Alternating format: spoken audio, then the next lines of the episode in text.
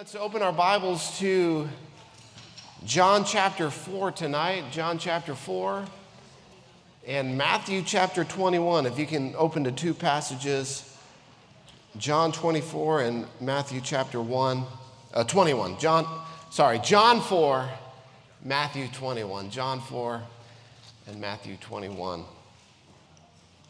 We've been uh, working our way through the Bible looking at what the Bible teaches us about worship. And last week we concluded really the Old Testament study. Uh, obviously, there's more that we could have gone into, but as we've walked through the timeline of the Old Testament, you'll recall that God had reestablished his people in the promised land after a, a season of exile where they were led into exile because of their unfaithfulness. God, who is always faithful, brought them back, reestablished them in the land of promise, and they had rebuilt the temple, which was the place where worship was to take place under the old covenant. And so now, this evening, we're moving into the, the New Testament and, and continuing on the, the theme of, of worship.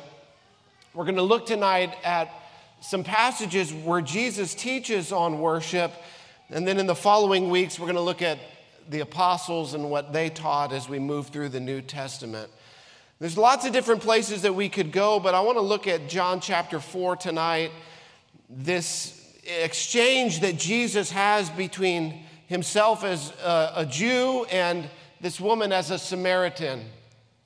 The Samaritans were people who were, had originally been part of the northern kingdom. The, the nation of Israel had split, they had a, a civil war and a split that resulted in the northern kingdom, which was 10 tribes of Israel, being known as Israel, and then the southern kingdom being known as Judah, and that was two tribes, Judah and Benjamin. And when the northern kingdom had been conquered by Assyria, the Assyrians had brought in foreigners who had intermarried and intermingled with the people of the land and had really continued sort of this half mixture worship of God, but paganism involved as well. And they had kind of rewritten the law of Moses as they saw fit. And it was known as, it's what's known as syncretism, where you try to synchronize the, the Word of God with the cultures of, of the world. And so the Samaritans were, had remained in the land and had compromised with the surrounding nations. And then when God brought Judah back, uh, the, Judah and rebuilt Jerusalem and rebuilt the temple, they had shunned the Samaritans because of their compromise. And they had said, We don't, we, we're going to stay faithful to the Word of God, we're going to stay faithful to the Lord.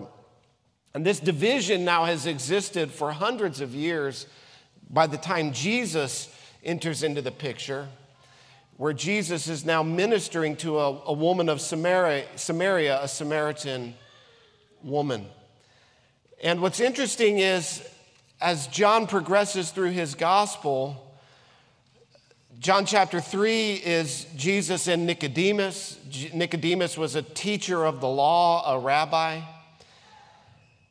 But then he moves to, from, from this teacher of the law, a rabbi, a Jewish rabbi, to a Samaritan woman who was somewhat a half breed, if you will, a mixture of, of Judaism and the world. But then at the end of John chapter 4, Jesus is ministering to a, a Gentile captain, a, a, a, an official son. And so in John 3, he says, God loves the world, that he gave his only begotten son.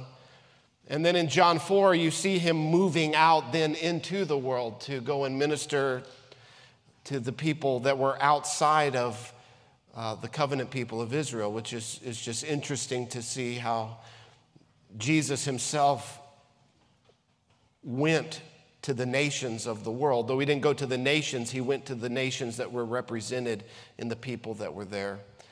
And so when he comes now to the Samaritan woman, there's all kinds of issues. There's cultural issues, there's racial issues, there's gender issues between men and women, there's religious issues, there's worship issues, there's language issues, there's all of these barriers that Jesus breaks down as he goes and he engages with her. And the conversation, we don't have time to go into all of it tonight, but the conversation turns to the issue of worship. And we'll pick it up in verse 20. She says to Jesus, Our fathers worshiped on this mountain. So there they are in Samaria, in, in the northern part of Israel. But you say, or your fathers say, that is in Jerusalem is the place where people ought to worship. So here she brings up this issue of, of worship. The, the Jews, you guys say that we need to worship God there in Jerusalem. Our fathers, they've worshiped here on this mountain. What's the right place? What's the right way? Jesus says to her, verse 21 Woman, believe me, the hour is coming when neither on this mountain nor in Jerusalem will you worship the Father. You worship what you do not know. We worship what we know, for salvation is from the Jews. But the hour is coming, verse 23 the hour is coming and is now here when the true worshipers will worship the Father in spirit and in truth. For the Father is seeking such people to worship him. God is spirit. And those who worship him must worship in spirit and in truth. The woman said to him, I know that the Messiah is coming, he who is called Christ. When he comes, he will tell us all things. Jesus said to her, I who speak to you am he.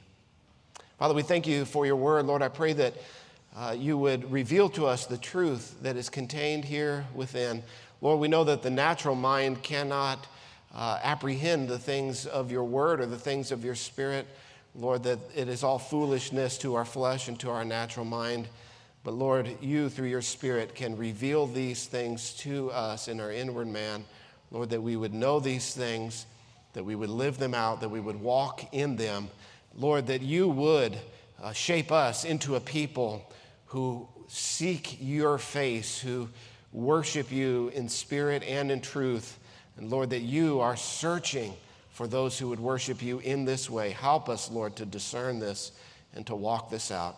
In Jesus' name we pray. Amen. Jesus says that we must worship the Father in spirit and in truth. In spirit and in truth. To, to worship Him in spirit is to engage with Him uh, from a born again position that we are now born again by the Spirit of God, having our hearts cleansed, having our hearts purified, being filled with the Spirit of God. That worship, the act that Jesus here is talking about, is not just singing the songs, but it is truly engaging with God from the, deep, the deepest place in our soul and in our spirit. we sing about that tonight. Lord, it's not just about the songs we sing, our hearts have to be in it.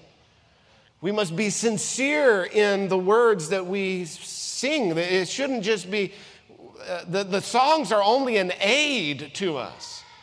The songs are just there to help us express what's hopefully the, the content of our hearts already. To, to, to, draw out of our hearts the truth that's already there, the, the love that we already have for God, that we pour out our hearts in, in praise and worship and adoration to Him, that He is the object of our affection. And to worship God in spirit is to, to be sincere in the inmost part of our being. But notice here he says we must worship him in spirit and in truth, which means that sincerity is required, but sincerity is not enough. Because we can worship in sincerity but if we don't have the truth, our worship is false. That's what was happening there in Samaria. They had perverted the Word of God. They had compromised with other religions. They had pulled things out of the Word of God and replaced it with the things that they want. And so, this woman, maybe she was sincere, maybe she wasn't, in her questions about worshiping God do we worship God here? Do we worship God there? Let's give her the benefit of the doubt. Let's say that she was sincere. She may have been worshiping God in sincerity, but she wasn't worshiping Him in truth. God is searching for those who will worship him in spirit and in truth. Therefore, when it comes to issues of worship, doctrine matters. Doctrine matters. Now, I know doctrine is not a flashy word, doctrine is not a word that people get excited about usually. Nevertheless, to worship God in spirit and in truth, we must have true doctrine. The word doctrine simply means teaching. The teaching we, we hold to it must be the truth. Doctrine matters, truth matters when it comes to issues of worship. Who do we worship? Jesus. But let me ask you, what Jesus do we worship? Do we worship the Jesus of Mormonism? Do, do you know the Jesus of Mormonism? Do, do you know how he's different from the Jesus in the pages of Scripture? Do we worship the Jesus of the Watchtower Bible Society, of the Jehovah's Witnesses? Doctrine matters. The truth matters. Because you can say, I worship Jesus, but if you believe that Jesus is Lucifer's brother, if you believe that Jesus is one of many gods, you're not worshiping the Jesus of truth, of reality. It's a false Jesus. It's false worship. If, if you're not worshiping the true Jesus, you're not worshiping anyone that can save you. So, this, this actually matters. I've, I've been advised in the past, not so much anymore, but in the past, I was advised, even by people who were well meaning and, and, and people I respect, they said, don't preach doctrine because doctrine divides. Doctrine brings division. As soon as you start talking about doctrine and this is true and, and this is false, it's going to divide people. Just, you know, preach to the center, this mushy middle of what we can all affirm. And it's true. The doctrine divides. That's why the Bible is called the sword of the Spirit. Jesus himself said, I didn't come to bring peace, but a sword. This is not the, the mashed potatoes of the Spirit. This is the sword of the Spirit. And it separates, the Bible says, it separates truth from lies, what is right from what is wrong, what is righteous from what is unrighteous. And the Father, Jesus says, the Father is searching for those who will worship Him not only in spirit, not only with sincere hearts, but sincere hearts that are filled with the truth. It matters. It matters. What Jesus you worship matters. Not just with sincere hearts, because you can be very sincere and be very wrong at the same time. You can be sincerely wrong. The, the men that flew the airplanes into the towers on 9 11, they were very sincere. But they worshiped the wrong God. It's not just sincerity that matters, the truth matters as well. And to worship God, He is seeking for those who will worship Him in sincerity, in spirit, and in truth, according to His word that has been revealed to us.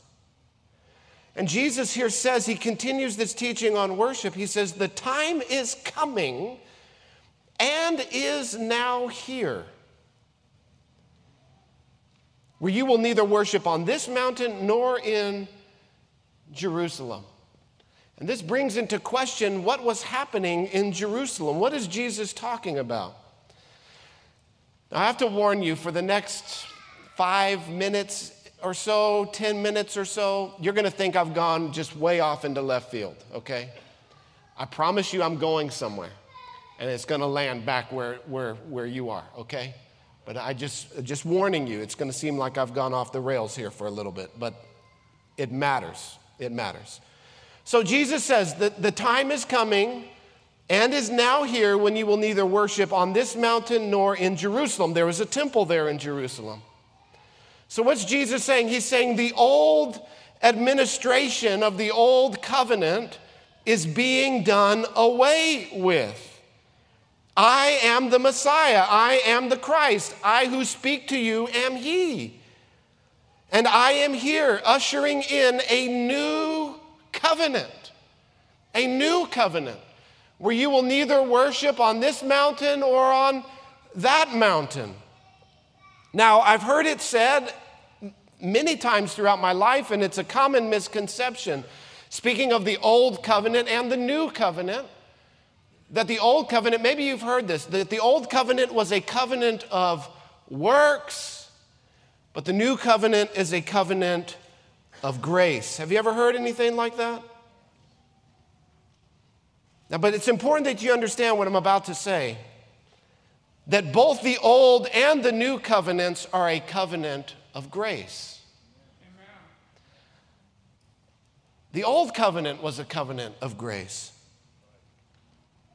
I've heard people say it, and it's, it's not true. You need to know that people were not saved under the old covenant by keeping the law. I've heard people say that. You know, under the old covenant, if you kept the law, you were saved, and, but under the new covenant, we now have grace and we don't have to keep the law of God anymore. And they set, they set the old covenant up against the new covenant as somehow opposing one another. But listen to what the apostle Paul says, Romans 3:20. By works of the law, no human being will be justified in his sight, since through the law comes knowledge of sin. Romans 3:28 For we maintain that man is justified by faith apart from works of the law. You see justification, right standing before God has always been by grace through faith. Always by grace through faith. The old covenant was a covenant of grace, the new covenant is a covenant of grace. And we receive justification, salvation by grace through faith. Paul points this out. He, he quotes from uh, Genesis where he says, Abraham believed God, that's faith in God, and it was counted to him as righteousness. So, what made the new covenant new was not that the old one was a covenant of works and you were saved by works, and the new one's a covenant of grace and you're saved by grace. No, what made the new covenant new was it's an, a new administration of the covenant of grace. The way the covenant is administered is new, and the people to whom it's administered to is new, but it's still a covenant of grace. So, what do I mean by that? Well, it's no longer bulls and goats continually being offered for sin, but it's the blood of Christ offered once for all. And Christ declared that sacrifice is done, it's completed, it is finished. So, the administration of the covenant of grace is different under the new covenant. We have different ordinances. The initiation into the covenant is no longer circumcision, but rather it's baptism. Instead of the Passover being celebrated once a year that reminds us of the substitutionary lamb, we take the Lord's Supper, remembering the broken body and the shed blood of Christ. So, yes, it is a new covenant, and it is a better covenant with better promises, with better results, with a better sacrifice, with a better mediator. Jesus is better than Moses. But the old covenant was a covenant of grace as well. Everyone who was saved under the old covenant was saved by the grace of God through faith. Nobody earned their salvation. Why is it important? Why am I drawing this out for you? Well, first, we need to see that Jesus Christ is the same yesterday, today, forever. Secondly, I want you to erase in your mind any arbitrary, artificial discontinuity that might be there that you see between the Old Testament and the New Testament. They're not in opposition to one another. It's one continuous story. It's one continuous progression of redemption. It's not that God tried one way and it didn't work, so okay, fine, I guess I'll have to send my son. No, the old covenant was just pointing towards, revealing to, explaining who the mediator, ultimate mediator would be.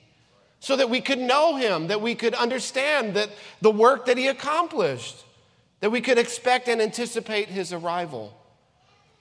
But number three, and this is, this is where it gets down to us and our worship, it helps us, the explanation I just gave you, it helps us to understand the perversion of worship that existed in Jesus' day. You see, what was happening in first century Israel? in the temple that Jesus says the day is coming when and is now here where you're not going to worship there on this mountain was not faithful to the scripture was not faithful to what Moses taught but rather it was a perversion of the word of God first century Judaism is not faithful to Mosaic law what the scribes taught and the Pharisees taught and what they practiced was a perversion of worship. It's important for us to understand this. It was man centered, and they taught a works based righteousness. But the old covenant was a covenant of by grace through faith. They had got it all wrong. They had perverted it in their day. And because of that, they had perverted worship. And so the, the leadership in the temple, and the, it was a lot of politics surrounding it the scribes, the Pharisees, the Sadducees, these groups that were in, in opposition and vying for political power. They were using God and His Word and religion for their own glory and to make themselves wealthy. They were selling religion. They were selling right relationship with God. They were peddling the Word of God and twisting it and distorting it. And so when Jesus comes and he, he sets foot on earth and he lives his life in the time that he is alive, God is not happy with the state that his people are in. The leadership has perverted his law, has perverted his justice, has perverted his truth, peddling religion for profit in the name of holiness, cozying up to Rome to bolster their power politically. How do we know that, that God is not happy? Well, what does John the Baptist say when the religious leaders come out to be baptized by them?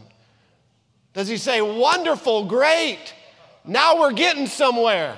We're getting some important people to join our movement. This is going to be great. No, what does he say when he sees the, the scribes and the Pharisees coming? You brood of vipers.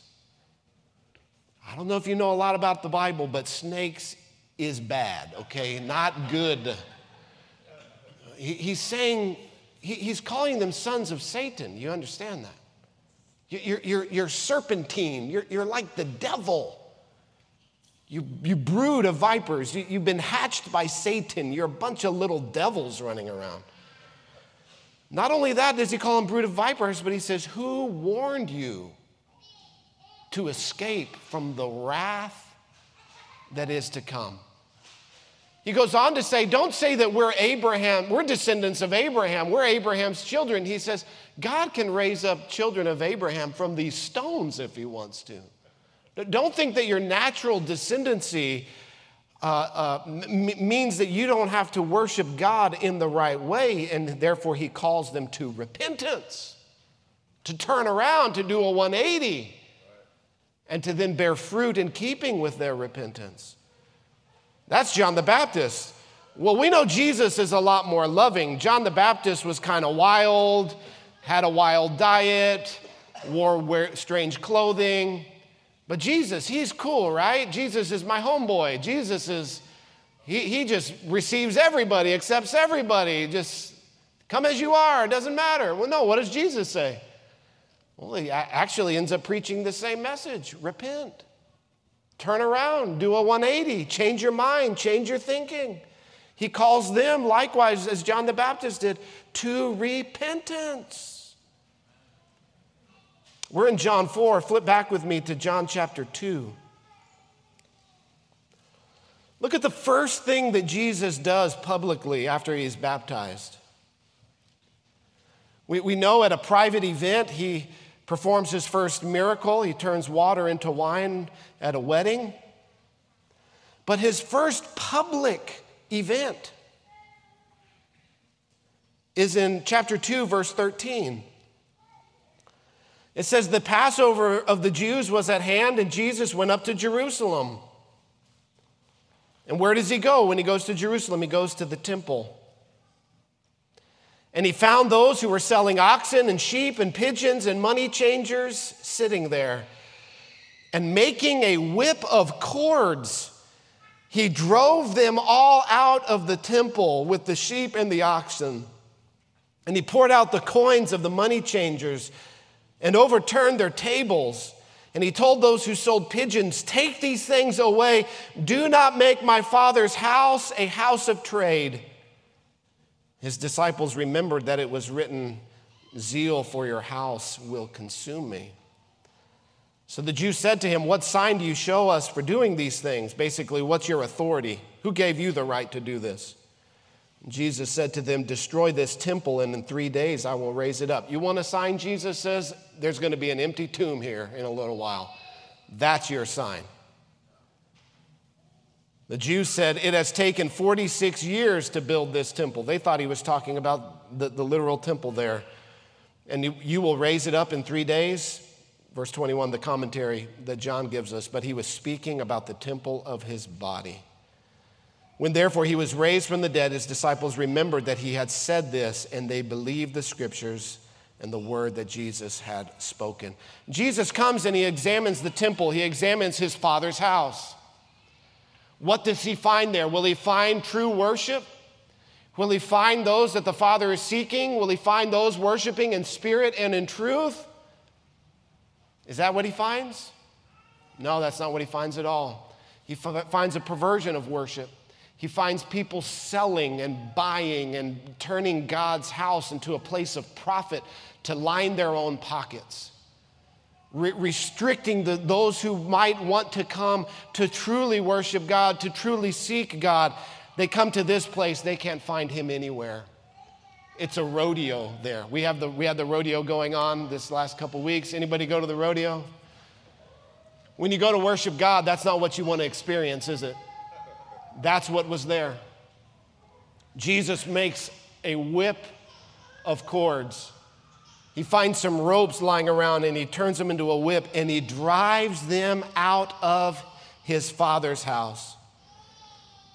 And he says, Do not turn my father's house into a place of trade. What's interesting, though,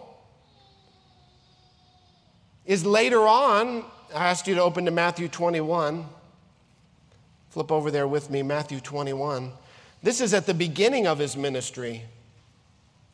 Sometime later, at the end of his ministry, he approaches the temple again. And when he comes there, and I shared this with the students in KBI a few weeks ago, when he enters the temple, what does he find? Does he find it set in order the way he left it? Does he find that they had heeded his rebuke and that now they are offering true worship, worship in spirit and in truth? No, in fact, when he enters the temple the second time, sometime later at the end of his ministry, it says he found it the same way he had found it earlier.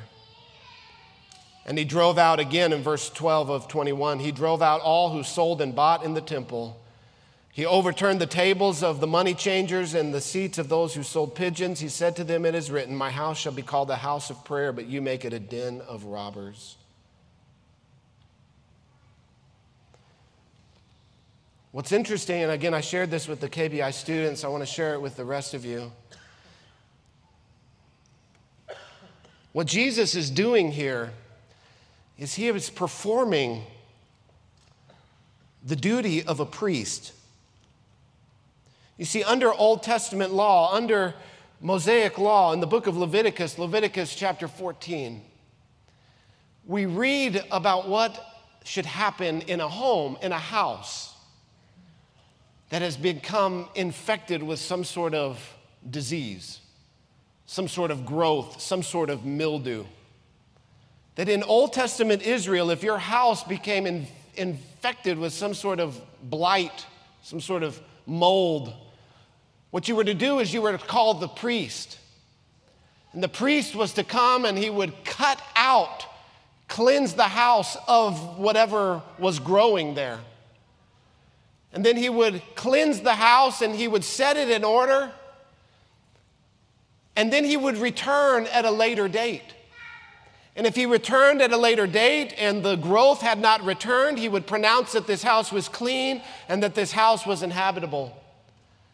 But if he returned the second time and the growth, the disease, the mold, the mildew had returned, the priest would condemn that house and say it must be torn down. What Jesus is doing here with God's house is fulfilling the Mosaic law required to examine a house.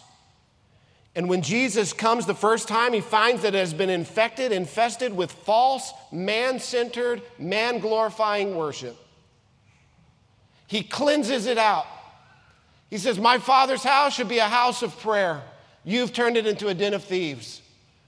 And he goes and he preaches and he proclaims the word of God and he preaches the kingdom of God throughout all Israel. And he fills Israel with the truth of the word of God and teaching about the kingdom of God.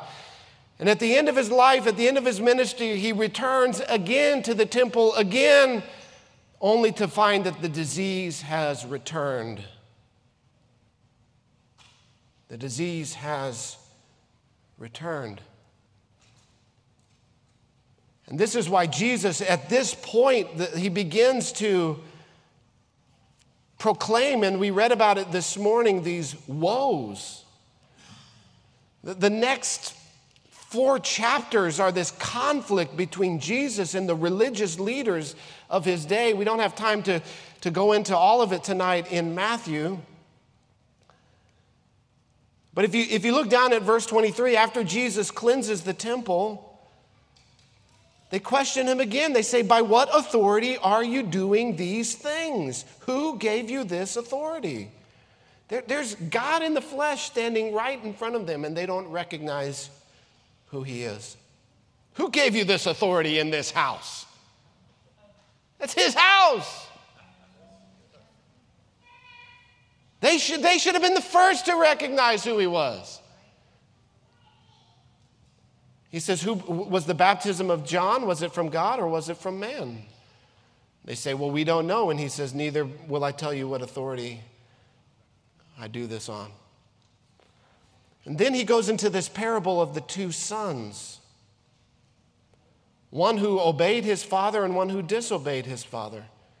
Then he goes and tells a parable of the tenants, a, a, a king who lent out his land to servants and when, it, when the land produced fruit, he sent his messengers to collect the fruit and to collect the produce, to collect his share, and they beat up the servants and sent them home. And finally, he, he sends them his son.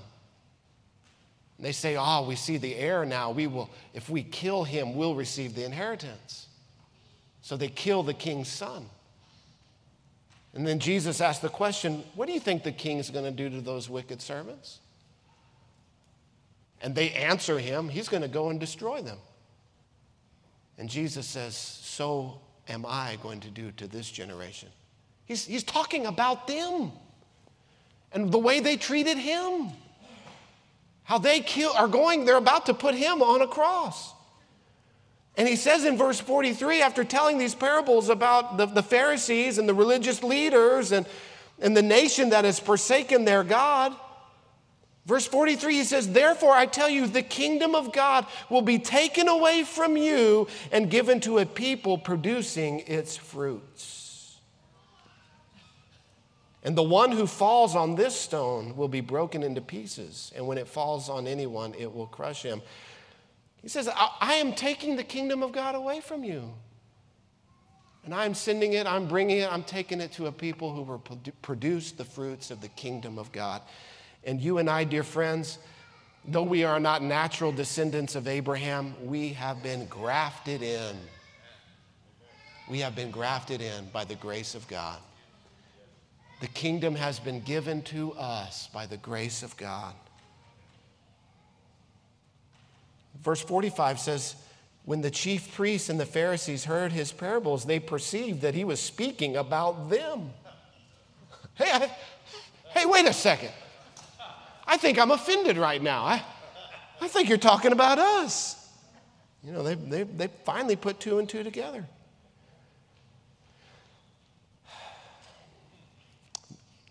He begins to tell more parables. That's chapter 22. 23, we read from that this morning the seven woes that he pronounces on the scribes and the Pharisees. I, we don't have time to read them all tonight, but let, us look. I want to show you something at the end of 23. I'm going to land this. It's going to, it's going to come together for you here in a second.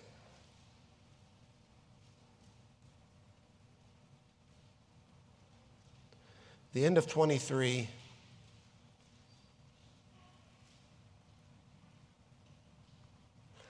Let's look at verse 29. Woe to you, scribes and Pharisees, hypocrites, for you build the tombs of the prophets and decorate the monuments of the righteous. So, so the tombs of the prophets, right? The prophets that have been murdered by God's people, you know, he sends them to their, those messengers. They don't want to hear from God, they want to follow after these false gods. They murder God's prophets now the Pharisees are a generation that are adorning their tombs. They're making memorials to them, they're decorating them. They're saying, We, we love, well, we, if, if, and then he, he quotes from them and he says, If we had been alive in the days of our fathers, we would not have taken part with them in the shedding of the blood of the prophets. Uh, we're so much better than the, than the generations that came before us. If only we had been the ones alive, we would have listened to the prophets. Verse 31, Jesus says, Thus you witness against yourselves that you are the sons of those who murdered the prophets. He says, You're just like your fathers. Of course, we know that they're going to put Jesus on a tree in just a few days. But in verse 32, listen to what he says Fill up then the measure of your fathers, you serpents. You brood of vipers, how are you to escape being sentenced to hell? Therefore, I send you prophets and wise men and scribes, some of whom you will kill and crucify, some you will flog in your synagogues and persecute from town to town. What do we read in the book of Acts? That's exactly what they did so that, verse 35, so that on you may come all the righteous blood shed on earth, from the blood of innocent Abel to the blood of Zechariah, the son of Berechiah, whom you murdered between the sanctuary and the altar. Truly I say to you, all these things will come upon this generation. Jesus says, You are not ones to, to, to say, oh, if we lived in those days, we would listen to the prophets. He says, look, look who you're not about to listen. You're not listening to me. I am the Word made flesh. I'm the Son of God enter into human history, and you're about to bestow upon me the greatest shame of the world. And that there is retribution and judgment coming upon you for these deeds. Verse 37, he laments Jerusalem, oh Jerusalem, the city that kills the prophets and stones those who are sent to it. How often I would have gathered your children together as a hen gathers her chicks under her wings, and you would not. He says, I've been drawing you, I've been calling you, I've been wooing you. I sent you my prophets, I sent you my messengers. Here I've come in the flesh to gather you to myself, to gather my people, but you are unwilling. And in verse 38, he says this See, your house is left to you desolate. For I tell you, you will not see me again until you say, Blessed is he who comes in the name of the Lord. Jesus here pronounces the judgment on that temple, on that system that had become so perverted, on that system that had, had obscured God so that people could not even find him when they came to worship. And he says, Your house, because of what you have done and what you are about to do to me, your house is left to you desolate. Continuing to chapter four, 24, we'll just read the first part. It's, it's part of the same dialogue. Jesus leaves the temple and was going away, and his disciples came to point out to him the buildings of the temple. They're saying, Look, Jesus, how majestic, look how awesome, look how wonderful, look how glorious this place is. But Jesus answered, verse 2 You see all of these things, do you not? Truly I say to you, there will not be left here one stone upon another that will not be thrown down. Jesus says, This judgment where this temple is going to be destroyed, your house is going to be left to you desolate because of the way that you have murdered and rejected the prophets and rejected God and ultimately rejected me, God's Son that your house is left to you desolate, that this temple is going to be destroyed, and the kingdom is going to be taken away, and it's going to be given to a people who will produce its fruits. And he says that all of these things will come upon this generation. And what do we know? What happened? Well, this is exactly what happened. In AD 70, God brought judgment upon those wicked people. Just as he used King Nebuchadnezzar and the Babylon army to destroy it the first time, he used Rome and Caesar to de- destroy it the second time. In AD 70, everything that Jesus said that would take place happened to that generation. And we don't worship God on that mountain anymore because God is seeking those who will not pervert worship and make it about themselves and make it about them being enriched and receiving glory for themselves and funds and riches and wealth, but instead will give all the glory and the praise to God. You see, God abhors man centered worship because it is false worship, because it is demonic. And we see over and over again it infiltrate the people of God. It's infiltrated first century uh, Judaism here. And we would be foolish to not think that this playbook is not being run on the church today. That's where this plane lands. We would be foolish to think that there is not attempts made for man centered worship today within the church. And just as it infiltrated Judaism in the first century, it's infiltrating parts of the church today. One of the big ways that it's entered and infiltrated the church world is through what's called the seeker sensitive movement. The seeker sensitive movement is man centered worship. It's all man centered, it's all about man, it's not about God. It's about making man sinful, sinful man comfortable and at ease and entertaining him and putting on a good show for him in the name of God. And so, in seeker sensitive movement, they will not preach on sin, they will not preach on repentance. But let me tell you something sinful man should not be comfortable in the presence of holy God.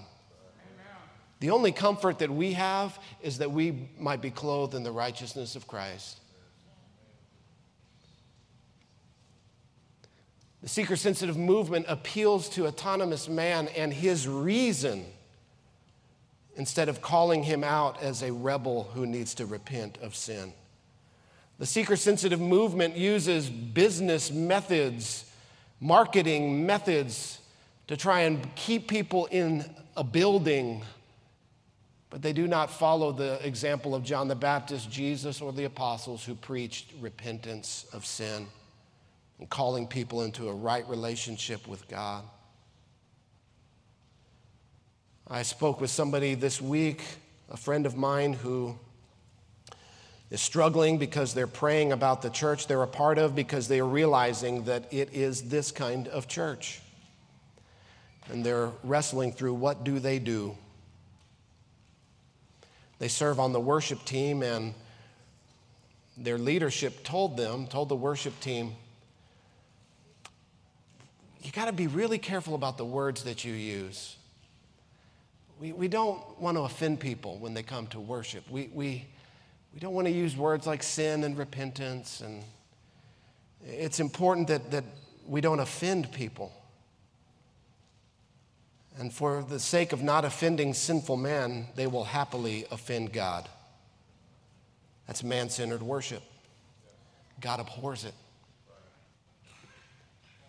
It's detestable to him in the first century just as it is detestable to him in the 21st century. And so we must worship God in spirit and in truth. And those who will not worship God, the kingdom will be taken away from them and it will be given to a people who will produce its fruits. The churches that will not seek God in spirit and in truth, their house will be left to them desolate just as that temple was destroyed in Jerusalem. And so we must be people who are passionate for the truth, who are passionate to worship God and focus on Him and not make it about us. It's not about us, it's about Him and exalting Him and seeing Him enthroned in our hearts and enthroned in our lives as we live for Him. I want to close tonight. I know, I know this has run long, but I'm teaching on Jesus and worship, so I mean, it's kind of a big subject. But I want to close tonight by, by looking at 1 Corinthians 3. 1 Corinthians 3.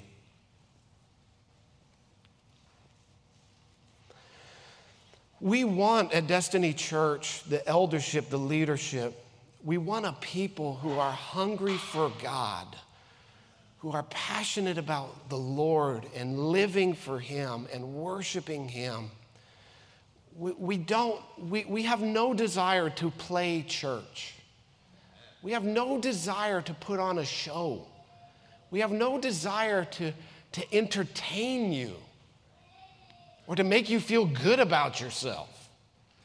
We only want to exalt Christ and to see holiness produced in our lives that we might live for Christ and be salt and light in the world, and to see our families and our communities transformed by the kingdom of God. That is what we are about here. That is what we're passionate about here. And Paul in, in 1 Corinthians 13, he, he talks about different methods of ministry, if you will. I think you could even th- you could even say that part of what he's talking about is seeker sensitive approaches to ministry.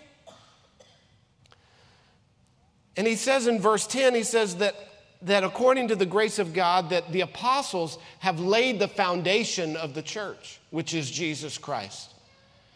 That Jesus Christ is the cornerstone. Jesus Christ is the foundation of the church. That no one can lay another foundation, it's only Jesus. But that ministers come and that we build on that foundation. We build on that foundation, and that we, as, as ministers, build on that foundation, that a house is built that becomes a dwelling place for God by His Spirit. Not talking about a physical building, but talking about the kinds of people that are built on that foundation.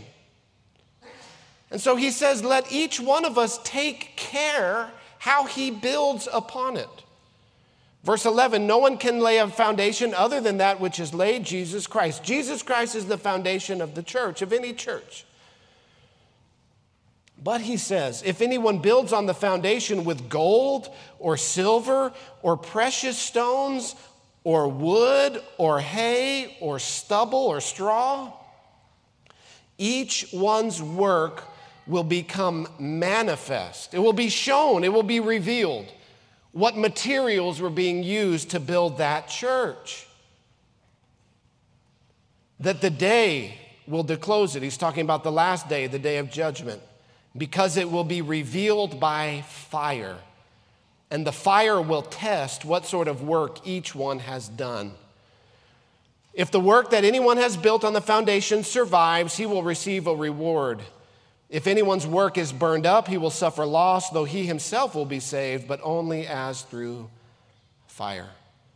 Do you not know that you are God's temple and that God's Spirit dwells in you? If anyone destroys God's temple, God will destroy him, for God's temple is holy, and you are that temple. What he's saying is that there's, there's people who are doing ministry, and the, the, what they're building with is pure gold. And when that ministry, that house, that church is tested by fire, that house, that church, those people will stand the test of the fire. But he says there's other people, they're building on that foundation of Jesus Christ, but they're not building with the right materials. They're not building with silver or gold or precious stones. They're building with hay and straw and stubble, and you just light a little bit of a match there, and that whole place is going to be burned to ash in a moment. There will be nothing left. Now, here's the point what we want, the leadership want for this church, is we want to be building with pure gold. We want to be building you in such a way that when the fires of testing come, that your faith doesn't go up in flames in a moment. And what that means is that sometimes in here, there's going to be some heat to test where you're at. That, that sometimes there may be some fire coming through the pulpit. Because if you can't stand the fire in here, there is no way you're going to stand it out there. And I don't know what the future holds. But I do know that our faith will be tested. And our desire for each one of you is that when that day comes and when your faith is tested, it will be shown to be pure gold. We're not just in it to glory in ourselves or make a name for ourselves or just have pews that are filled, seats that are filled. No, we want to make disciples. We want to build you up so that you can stand the test that the world is throwing at us. And, and I don't know if you recognize it, it's getting a little bit hot out there. And I'm not just talking about living in Texas, okay? The, the world is turning up the heat. And it's only those who have true faith in Christ who have been built up with the true Word of God, who worship God in spirit and in truth, who haven't been entertained but have been edified, that will stand in that place on that day. That's our hope for you. That's what we want for you. We want your faith to be grounded on Jesus Christ, the only foundation, but also be able to stand the tests of the fires of affliction. Amen? So we come to worship God. When we come, we come to worship Him in spirit and in truth, and it's all about Him and it's not about us. We come to worship Him because He is worthy of our praise and our adoration and our lives. And when we worship God in this way, the, the act of worship, the act of singing his praise, it draws us up, it draws our spirits up into that holy place, that holy of holies in heaven, so that we are seated with him in heavenly places. And that reality becomes manifest to us and to our hearts so that we can be reminded of who God is and that God is real and that God is alive and that He is seated on the throne and that He is sovereign and that He is ruling and that He is reigning and that He has saved our souls and that His promises are true and yes and amen. That's why we worship to exalt Him and to be drawn up into His presence. It's not to just sing a few songs and boy, wasn't that nice, and oh, that kind of tickled me and gave me a little bit of goosebumps here and there. No, that we would experience the Holy God. That, that, that our, our faith in these moments where we commune with Him and worship, that our faith would become sight, that we would get a clearer picture of Him in His glory. That we would be able to say, like Jacob, after he had his vision of the heavens open, that we would be able to say, like him, God is in this place. That's our hope for us as we worship the Lord. Amen.